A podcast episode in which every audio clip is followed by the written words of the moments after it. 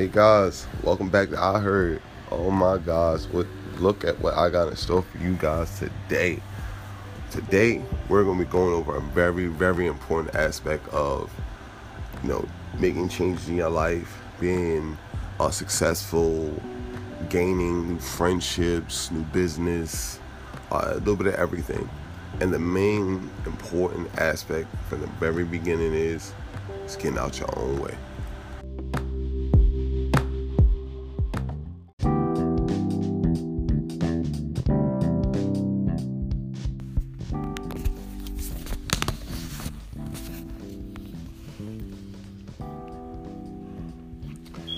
Self sabotage is when you actively or passively take steps to prevent ourselves from reaching our goals. This behavior can affect nearly every aspect of our lives, be it a relationship, career goal, or a personal goal such as weight loss. Well, even though it is common, it is an incredibly frustrating cycle of behavior that lowers our self confidence and leaves us feeling stuck. There are many reasons why someone may choose self sabotaging behavior, but it may stem from a lack of belief in oneself. Psychology today provides good insight into why and how we self sabotage. Substance abuse, turn to food, or procrastination can all be ways in which we self sabotage. We may also self sabotage by not committing, relation, committing to relationships or being a poor friend, even when connection is what we truly want.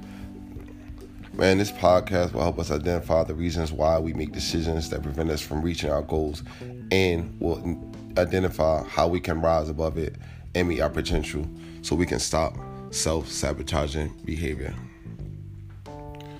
Well, we lack self work. A lot of times, when we don't believe in ourselves, we cannot achieve our goals. If we constantly tell ourselves that we are not smart enough, qualified enough, or good enough to have what we want, we will act accordingly to what we are telling ourselves. The way we speak to ourselves matters and directly affects how we present ourselves to the world.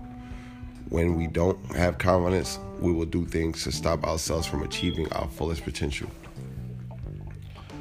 Another one could be that we fear success. When we have worked so hard for something, a success, we can sometimes become a stress. It, well, it can sometimes become a stressor. This often happens when we have a lack of self confidence. We may worry that we truly aren't qualified or prepared and that we will be exposed as a fraud. Our fear of success leads us to engage in behavior that limits our success. When we are getting close to achieving a goal, we may start doing things to take st- stop us from. We start doing things that may stop us from, you know, achieving our goals. We want to place fault elsewhere. It's another good one. You know, we believe that we aren't going to do well or we will fail no matter what, we begin behaving in a way that ensures we will fail. When we think things like, I won't get the contract anyways, we displace our responsibility in achieving our goals. When we do fall, fail, because we already told ourselves we would, the blame can be transferred to someone else. We can't justify procrastination or preparing as we're already accepted that we won't be successful.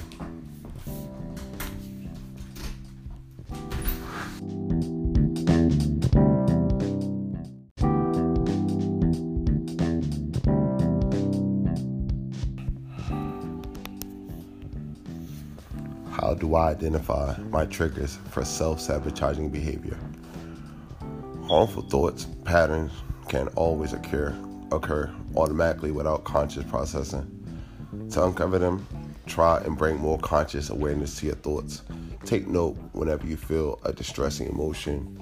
What were you thinking right before that? Doing this exercise regularly can uncover self sabotaging triggers.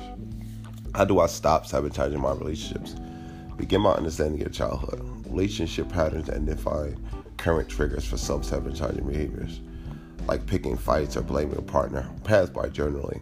Learn to tolerate some discomfort and respond with a healthy behavior instead. Communicate your habits and progress to your partner and cultivate self compassion as well as avoiding self sabotaging future relationships. How do I stop sabotaging my success? Choose which pattern most hinders your success, such as procrastination, low self esteem, poor financial choices. Identify the triggers for that behavior and make a plan for actions to take instead. For example, if negativity is a problem at work, plan to make one positive comment each day. Embrace improvements rather than elimination to make incremental progress towards your goal. Finally, how do I stop procrastinating? It can be helpful to start a task without thinking about the entire project or timeline. Beginning at any point and accomplishing even a tiny portion will fuel motivation and change your perception of the project.